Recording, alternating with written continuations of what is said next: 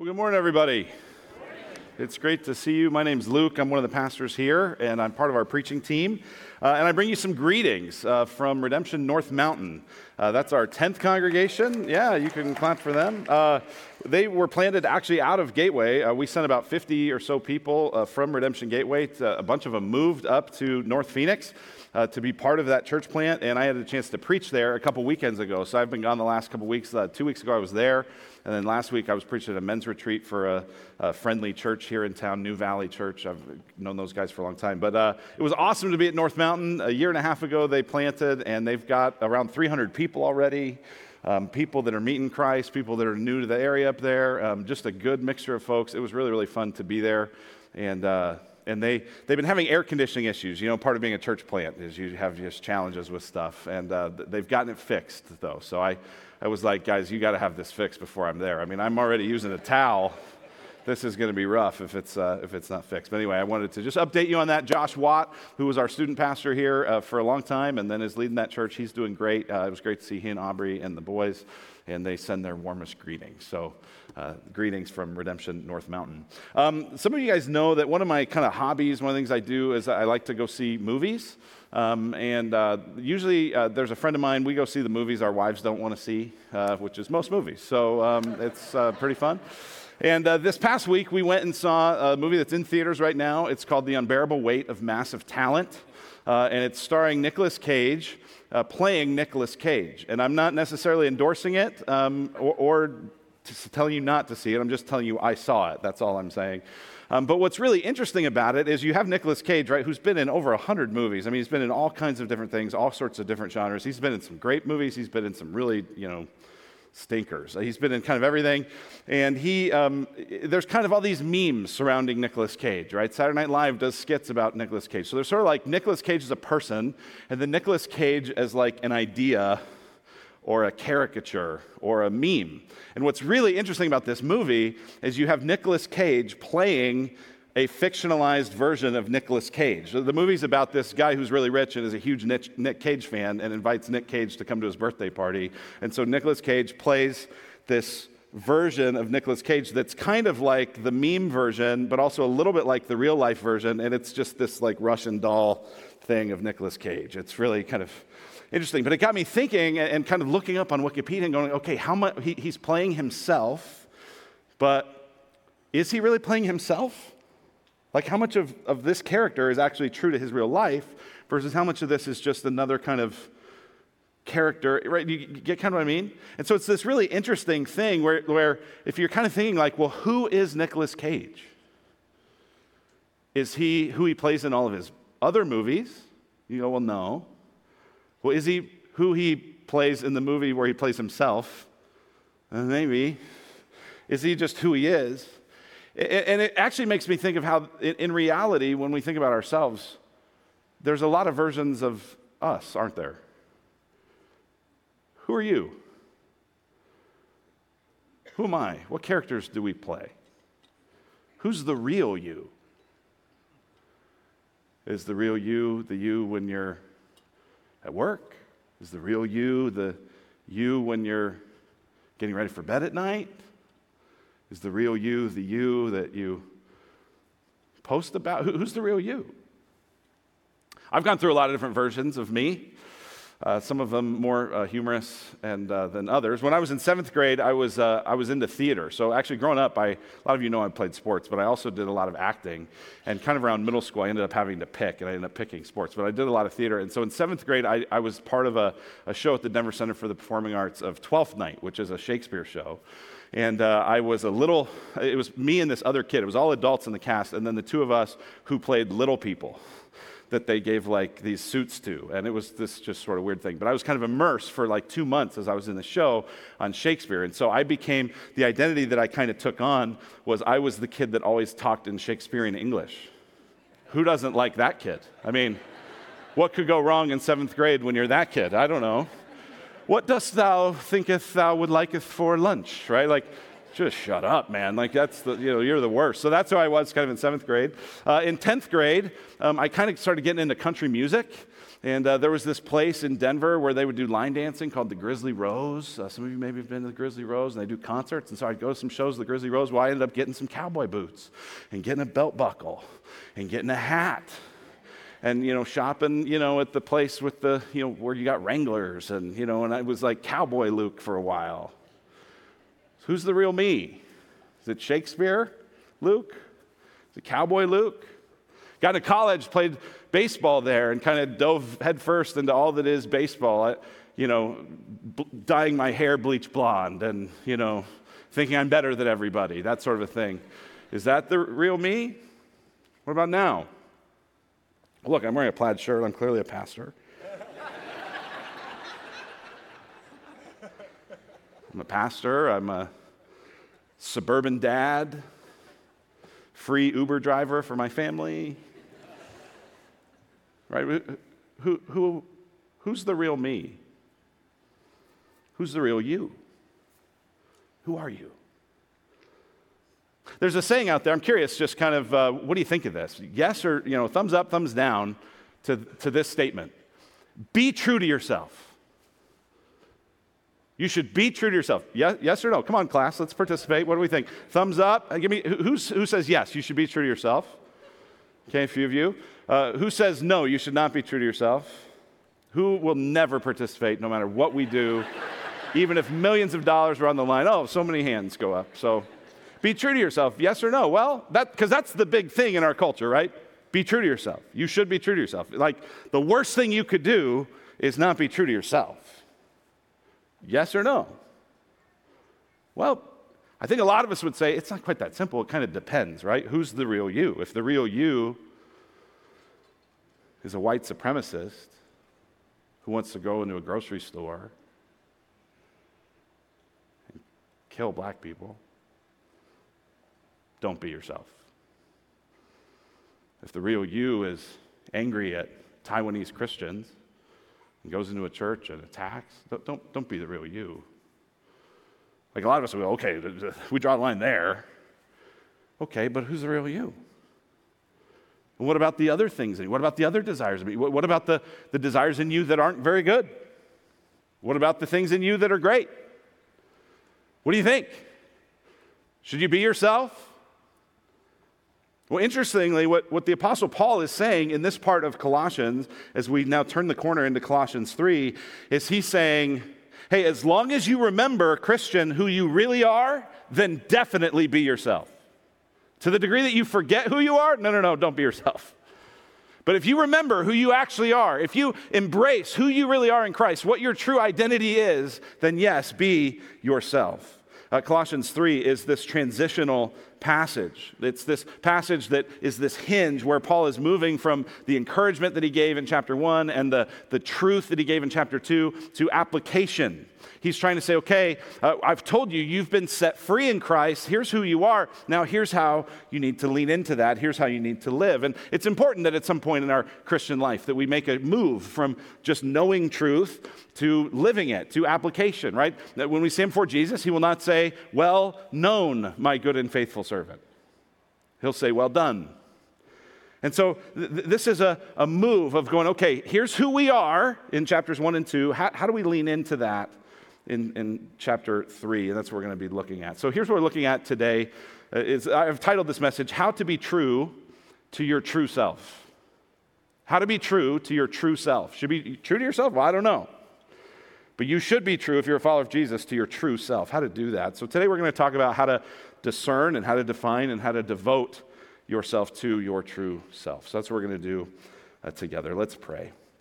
Uh, Father in heaven, we uh, thank you for your grace to us. God, even as just as I mentioned, those attacks that happened last week, our hearts are heavy for the people that have been impacted by that, and we pray for uh, healing and for grace. Uh, Lord, we also just as we think about the overall sickness that's in so much of our culture that looks like violence and hatred, uh, we pray for your kingdom to come on earth as it is in heaven. Lord, the root of all that stuff is selfishness, and we might not feel tempted to go be violent, but God, we're, we're tempted to be selfish. And that comes from being tempted to forget who we really are. So, Lord, we pray that you would help us to see and know who we truly are in you. Give us your grace, we pray, in Jesus' name. Amen. Amen. Well, I don't know uh, what you all do in terms of your work and your vocation, but I hope you're trying to get better at it. And uh, I'm trying to get better as a preacher. And so getting better sometimes means you try new things. And so I'm trying something new today. I've got an iPad here, and uh, we're going to. Uh, we're going to kind of mark up this passage a little bit. Uh, if, if this goes well, we might do it again sometime. I don't think we'll do it every week. If it goes poorly, you will have been here for the one time that Luke tried this. And so uh, we're going to give this a shot. But I've got the passage here, Colossians chapter 3, verses 1 to 4. It's uh, what we're looking at. And the first thing that we see as we study this text is that we are to discern our true self, discern your true self. If you're going to be a follower of Jesus who is living into the reality of who Jesus says you are, then you need to discern your true self. And so this first word is the word if. A lot of translations translate it as since, but it has with it this idea that there's a question in play here is uh, are, are you raised with Christ? Are you a Christian? Are you a follower of Jesus? Because everything that Paul is going to say in the rest of this passage and the rest of the, the passages in the weeks to come is dependent on who you actually are. And so it raises, even before we kind of go, well, well, who are you exactly? It raises this question of how do you even figure out who you are? How do you, how do you, how do you form identity? And so, just to pause on this for a moment, there's, there's really uh, at least three ways. Uh, there's an ancient way, there's a modern way, and I want to tell you there's a Christian way. The ancient way that is still in play in a lot of uh, traditions when it comes to the question of identity. The ancient way is uh, that your identity is inherited. This is kind of traditional cultures, just you inherit your identity, right? You uh, take on the career that your family has always had. You, you inherit your family name, you inherit your family traditions, you inherit your family culture. Uh, and, and in a traditional culture like this, and, and some people still uh, kind of uh, live in more traditional culture, so it's not ancient, maybe, I don't mean that to be condescending, just going, that was the dominant thing in uh, ancient times. It's still the, the case, especially in Eastern and more traditional cultures, is that your approach to identity is you, you inherit. So, so in this kind of culture, you are your duties. You are your ability to kind of live with honor in the community. And so your self worth in a culture like this depends on your ability to live with honor in the community. It's interesting to me, actually, that the United States, in some way, especially the social media part of the United States, which I don't think is actually that big, but is influential, it's kind of going back to this shame based approach. The way that you can feel good about yourself is do you have honor in the community? That comes from a kind of inherited identity. Uh, the more modern approach is to construct an identity. To construct an identity. So, uh, this is not saying that you just inherit it, but that you actually have to build it, right? The, the prophet uh, from the movie Frozen. It's time to see what I can do to test the limits and break through.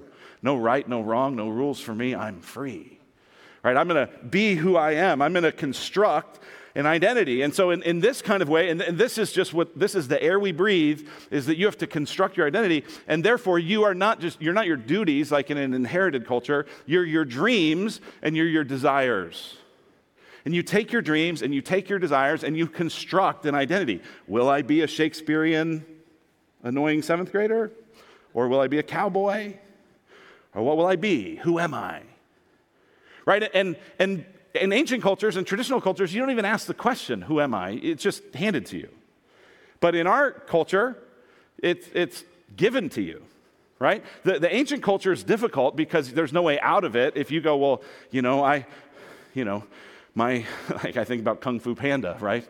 My dad, my dad makes all the noodles. We're the noodle family, but I feel called to be kung fu, you know? Like, what do I do? And it's so enslaving and bonding. Well, well, the problem in the modern approach where you construct your identity is it's really difficult. It's difficult. Because listen, if you are your dreams and your desires, well, first of all, what if your dreams and desires are contradictory? Like a lot of us face this just in real basic ways. Like, what if you want to have a really amazing romance, marriage, family. What if you, like, that's really important to you? That's one of your desires. Oh, I really want to have an extraordinary marriage, an extraordinary family. And you say, and I really want to have an extraordinarily successful career. I want to make a ton of money. I want to be able to travel the world. What do you do? Right? Those, you can't have both. Right? So we're living in this constant tension because there's things that we want when it comes to identity construction and they contradict each other. And so that's what makes it difficult. The other thing that makes it difficult, second thing, is that they're changing. Right? They, they, they don't stay the same. You want, you know, I wanted Shakespeare in seventh grade and I wanted cowboy in uh, 10th grade and I, who knows what I'll want when I'm 60? I don't know. And so it changes. And so you can kind of form an identity around something because that's what you really care about and that's what's really important to you, and then your desires change. That's difficult. And the third thing is it's, it's crushing. Right? What if you can't live up to it? This is who I am. I'm, I'm successful. This is who I am. I'm attractive. well, we'll stay tuned about that. I mean, gravity tends to win this game, you know? Right? And so this is a lot of pressure. Right? You're supposed to be gorgeous. You're gorgeous. You're supposed to be brilliant. You're supposed to be successful. You're supposed to be rich. You're supposed to be important. You're supposed to be well liked. Well, what, what if, what if you can't do it?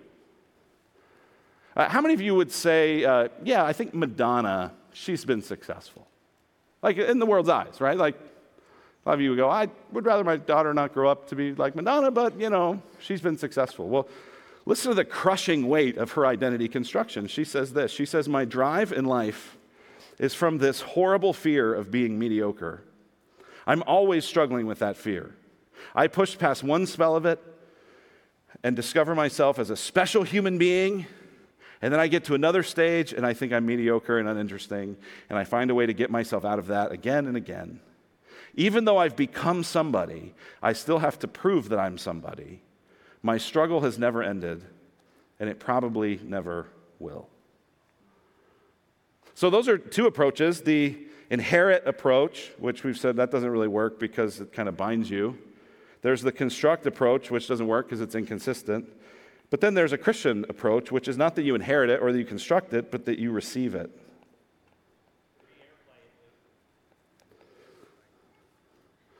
Jeremy, you got the switcher back there? I'm showing it's connected.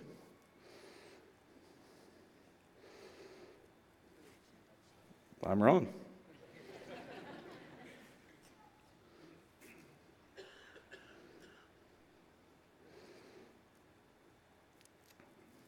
Well, we'll see. Maybe I'll do it again. There we go. Great. Thanks, Brandon. All right. So we don't inherit, we don't construct, we receive. That's the Christian identity. It's not that you inherit it from your family because you don't become a Christian just by having parents that are Christians or grandparents that are Christians or a family tradition that's Christian. You actually have to be born again yourself by trusting in Christ. So it's not inherited, uh, but it's also not constructed. You don't have to work hard to become a Christian. You simply have to receive the gift of Jesus. It is Jesus' gift to you, it is Jesus' grace to you, it is Jesus' death on the cross in your place for you. And that's the identity you receive. Right? This is, uh, I always think it's funny when, when someone says, uh, they go, oh, I like your name. And, and, and what you say, what I say it, what I say out loud is, thank you. What I think is, I didn't pick it. and, and it's the same thing with, with my Christian identity. Oh, you're a Christian? That's cool. Thank you. I didn't pick it. Yeah, I trusted in Christ, but, but He so overwhelmed me with His love and His grace and His kindness and His mercy, and He poured out. And so I'm not trying to earn anything, I'm not trying to construct anything. My self worth does not depend on honoring my community. My self worth does not depend on the honor that I bestow upon myself by being true to myself. My self worth comes from who Jesus says I am. So, first, you got to discern your true self. How are you trying to experience and identity. Because here's, here's the reality a lot of Christians would say we receive it, but we're really constructing it. We fall just in the same traps that the world falls into. We fall in the same things that they do, and we do all the same problems, and we feel all the same burdens, and we feel all the same weight. And I want to tell those of you, especially those of you who are Christians or you're not Christians, and you're just overwhelmed by the fact that you can't live up to who you're trying to be I want to tell you that that crushing weight you feel is God's grace to you, saying, Stop. Uh, you don't need to. I'm not mad at you. But I just want you to see this will only drive you in the ground. Will you come to me, all you who are weary and heavy laden? Because I'll give you rest. Why? Because I'll give you an identity you don't have to earn an identity that can't be stopped. Discern your true self. The second thing we do is, in light of that, we have to define our true self, define our true self. And uh, if we think about this, th- this is where we go, okay, what have we seen so far just in the book of Colossians? And then we'll see what we see in this passage. In the book of Colossians, we've seen some amazing things about those who are in Christ. The language Paul uses in verse 3 is that those who have faith in Christ Jesus, those who are trusting in Christ Jesus. Well, who is the true self of those who are trusting in Jesus? The true self of those who are trusting in Jesus is that we have, in verse 5 of chapter 1, a hope laid up for us in heaven. Our uh, eternity, our future, our forever isn't here in this world. It's in the new heavens and the new earth. It's in heaven. It's waiting to come back to earth and make all things new. That's our hope. By the way, and, I, and I'm going to make these contrasts, not to, not to be mean spirited, but just to say, listen, if you're living with an inherited identity or a constructed identity and not a Christian identity, if you're not a follower of Jesus, if you don't have faith in Jesus Christ, then all these things that are true of Christians aren't true of you. You don't have a hope laid up for you in heaven. If you're, if you're not in Christ, this earth's as close as you're going to get to heaven. But if you are, there's a hope laid up for you. In verse 9 of chapter 1, we see that part of who we are, part of our true self, is that we're filled with the knowledge of God's will, that God is overflowing and pouring more and more and more wisdom, more and more instruction, more and more understanding of who He really is. And that helps us to walk in a manner worthy of the Lord that's fully pleasing to Him. Right? And, and so that's an amazing thing that if we're in Christ, our true self is filled with the knowledge of His will and fully pleasing to Him. Get this again. If you're not a follower of Christ, again, I'm so glad you're here. I'm not trying to be mean in any way, but I am trying to just make things clear. You cannot please God. The scripture says that without faith, it's impossible to please God. You can be a good person, you can be a nice person, you can be a kind person. You can't please God, and you won't have a knowledge of His will. All the knowledge and all the understanding you can have at some point will kind of cap out because you won't know Him. This relationship that we have with God in chapter 1, verse 12, has qualified us to share in the inheritance of the saints in light. It has delivered us from a domain of darkness and transferred us into the kingdom of Jesus where there's forgiveness of sins. And so there's an inheritance for you if you're a follower of Jesus. This means that not only will you live forever, but you will keep enjoying forever the riches of His grace and kindness to you. The, the world is dark, but your heart, your, your mind, your soul, your spirit, you are not in, enslaved. You're not trapped in a domain of darkness. You've been transferred into a new place, a new realm, the kingdom of God. Your sins are forgiven. This means if you're not a follower of Christ, again, there's no inheritance for you. Scripture says that you're still in the domain of darkness, that your sins remain unforgiven. Would you turn to Jesus? As you read the rest of chapter 1, you learn more about who your true self is. Verse 21 You who were once alienated and hostile in mind, that's who he used to be, doing evil deeds, he's now reconciled. So we're going from being enemies, hostile, alienated from God, to being friends, to being reconciled, to being part of the same family. We now call him as our Father. If you're not a follower of Christ, no matter how good you are, and I, and I believe you're good. I, I meet lots of non Christians that I think are so much better people than Christians. It's to our shame.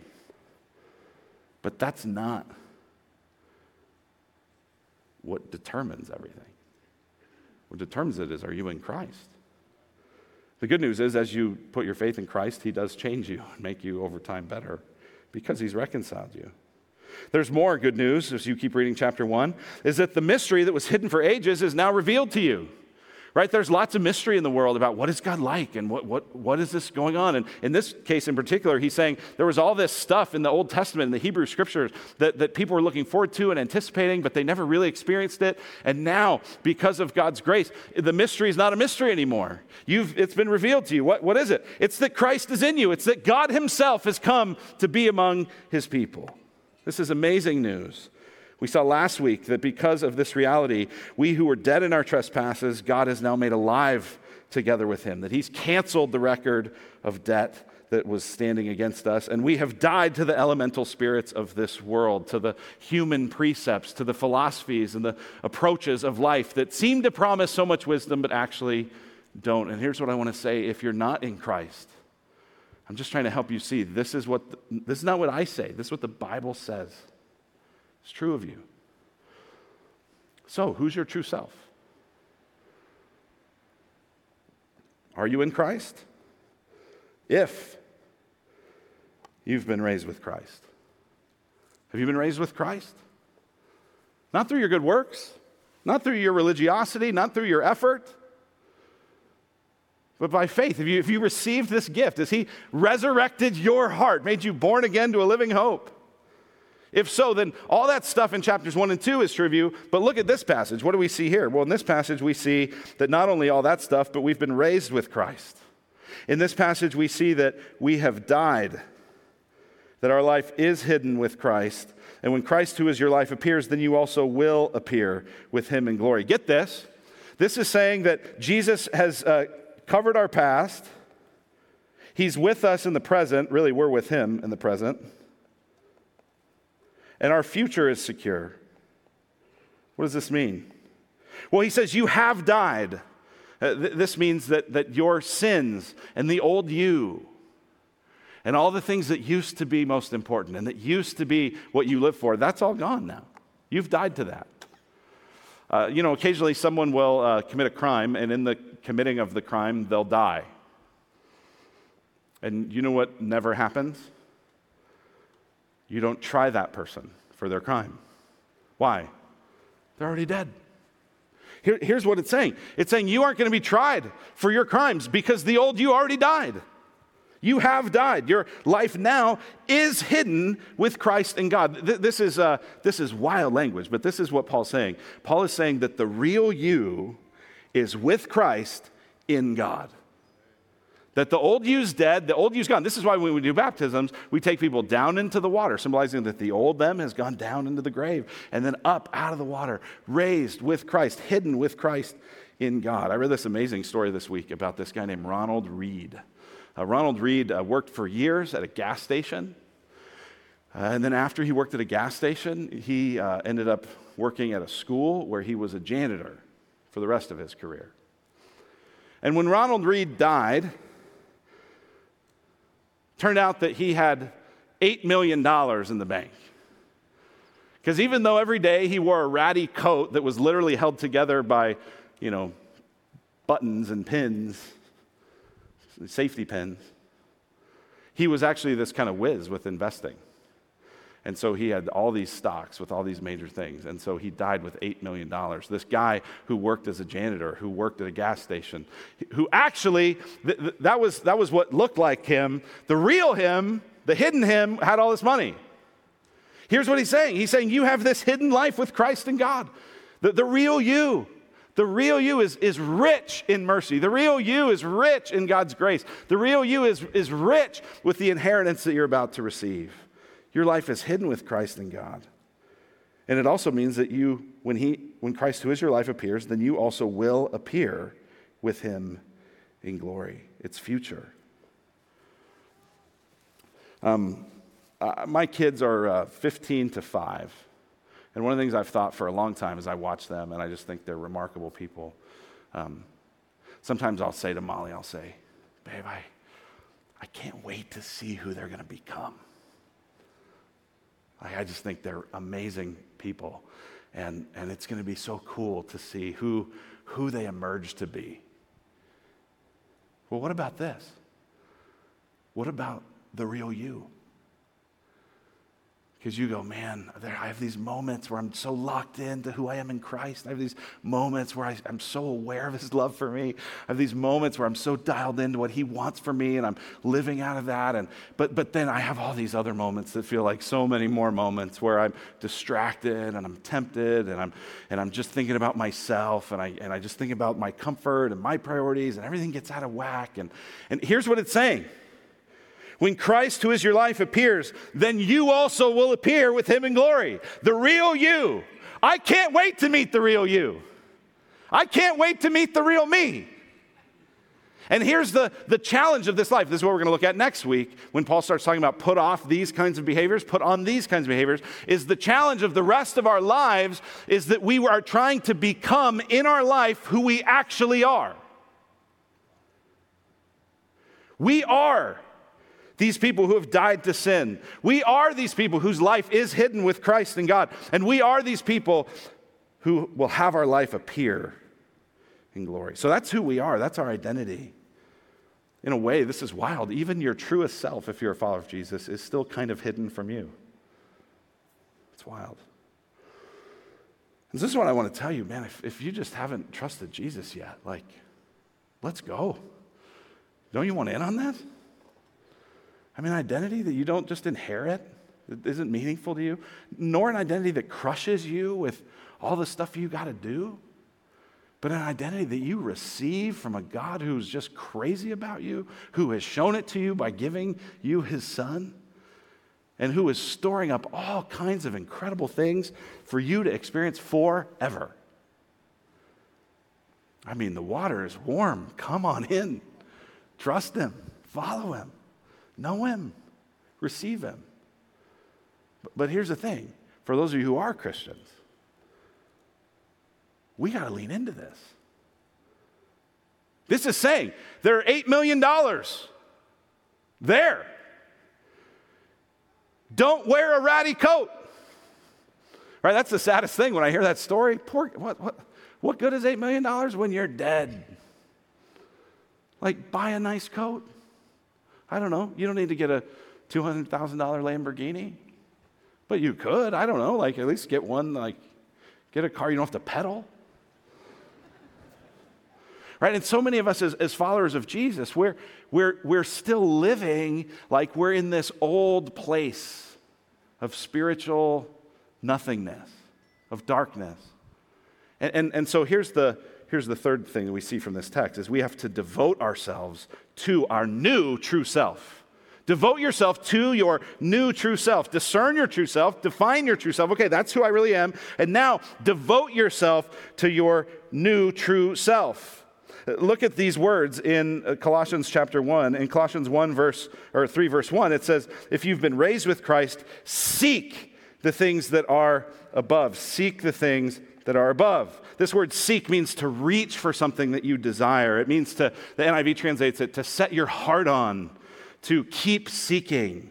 So it's a present tense verb. It's, it's not like, hey, seek it once, look for it once. It's like, keep going, keep pursuing, set your heart on this, reach for something. This is matter. This matters. It's a huge goal. Go for it. Seek the things that are above. The next verse, he says, set your minds on, same thing, on things that are above. What does that mean? It, set your mind means to direct your attention. He's using these two words to kind of say the same thing, which is, I want you to focus on something. I remember some years ago when my oldest daughter uh, announced to me a few days before her birthday that for her birthday, here's exactly how she wanted her cake, including this peanut butter frosting that went kind of all around it. And I went, My identity, I'm an amazing dad. I'm going to be an amazing dad. And I set my heart on peanut butter frosting. And I must have gone to six stores. Nobody had peanut butter frosting. I finally had to go to the bakery at Target where they had chocolate muffins with peanut butter frosting on top. And I bought all the, the cupcakes actually. And then I just scraped the frosting off. And that way I could do my own. Why? Because I was seeking peanut butter frosting. I was setting my mind on peanut butter frosting. This is what he's saying Seek Set your minds on, what does he say? The things that are above. The things that are above. Notice that twice he says that. The things that are above, the things that are above. So th- this raises a question then.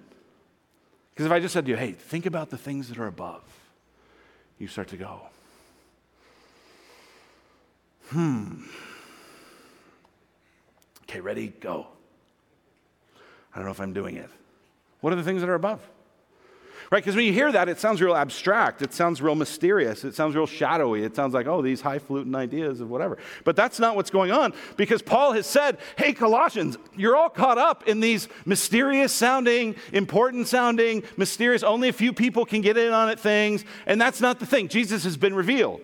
So when he says set your minds on things above, he's not telling them, like, you know, just think about stuff that no one can think about. What are the things above? This is what I want you to see. This is why we pulled out the iPad today. For one time only. This is why. Do you see it in the passage?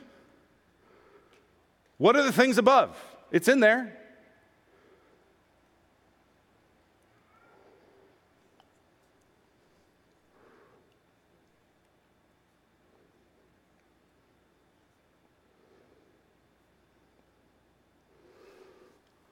Four times in these four verses. Paul tells you here's exactly what's above.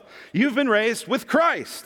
Seek the things that are above, where Christ is. Set your minds on things that are above, not on things on earth, for you've died and your life is hidden with Christ. When Christ, who is your life, appears, then you will appear with him in glory. Listen, like a compass just naturally orients toward north, the Christian's heart is to naturally orient toward Christ.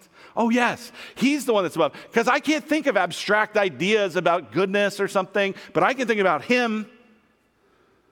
We spent the last year plus looking at him in the Gospel of John. This man who is bold, this man who is courageous, this man who is tenderhearted, this man who is sacrificial, this man who looks and who listens and is patient and is understanding and is slow to anger and abounding in steadfast love. We've seen him. And this is what Paul's saying set your mind on Him. Think about Him. Focus on Him. Is that what you're focused on? Because listen, friends, we put on our ratty jackets. There's $8 million in our bank. His name's Jesus. And we put on the ratty jacket of politics, and we put on the ratty jacket of inflation, and we put on the ratty jacket of sports. I love sports, but it's a ratty jacket compared to Christ. We put on all these ratty jackets of all this stuff that's going on in the world. And this, listen, at no point in here is he saying, don't enjoy God's good creation. But what he is saying is if, if all those other things are getting more of your heart, more of your focus, more of your this is what I'm driving around to find than Jesus, then you're forgetting who you are. That's what we do. Is this what you're seeking? Don't seek money. Don't seek status. Don't seek romance. Don't seek your career. Don't seek your reputation. Seek Christ. What does it look like to take off that ratty jacket and to put on this new life of Christ? Well, that's what we'll look at next week. Let's pray. Father, thank you so much for your grace and mercy and kindness to us. Uh, thank you, Father, for uh, the truth that we have Christ in us, the hope of glory. Father, I pray right now for those who, as they just discern their own heart, they say, you know what, I don't know if I actually have Christ. I don't know if I actually have faith. And, and Lord, what a great place to be. What a great place to explore that because everyone in this room has been in those shoes. I've been in those shoes. And so, Father, I pray uh, for those who are beginning to explore who is Jesus. And God, I pray that they'd be able to get answers to those questions and to get comfort as they learn and discover who He is. Lord, I pray for those of us who are followers of yours, that we would not get distracted by the things of this world, but that our focus, our heart, our attention would be on Christ. Oh, Lord Jesus. There's a lot of battles we're fighting, but you've, you've fought them. You've won them. You have our hearts. We're yours. And so we thank you, God, that we don't have to fight for ourselves, that we have you and that you are for us. We thank you and we praise you in Jesus' name. Amen.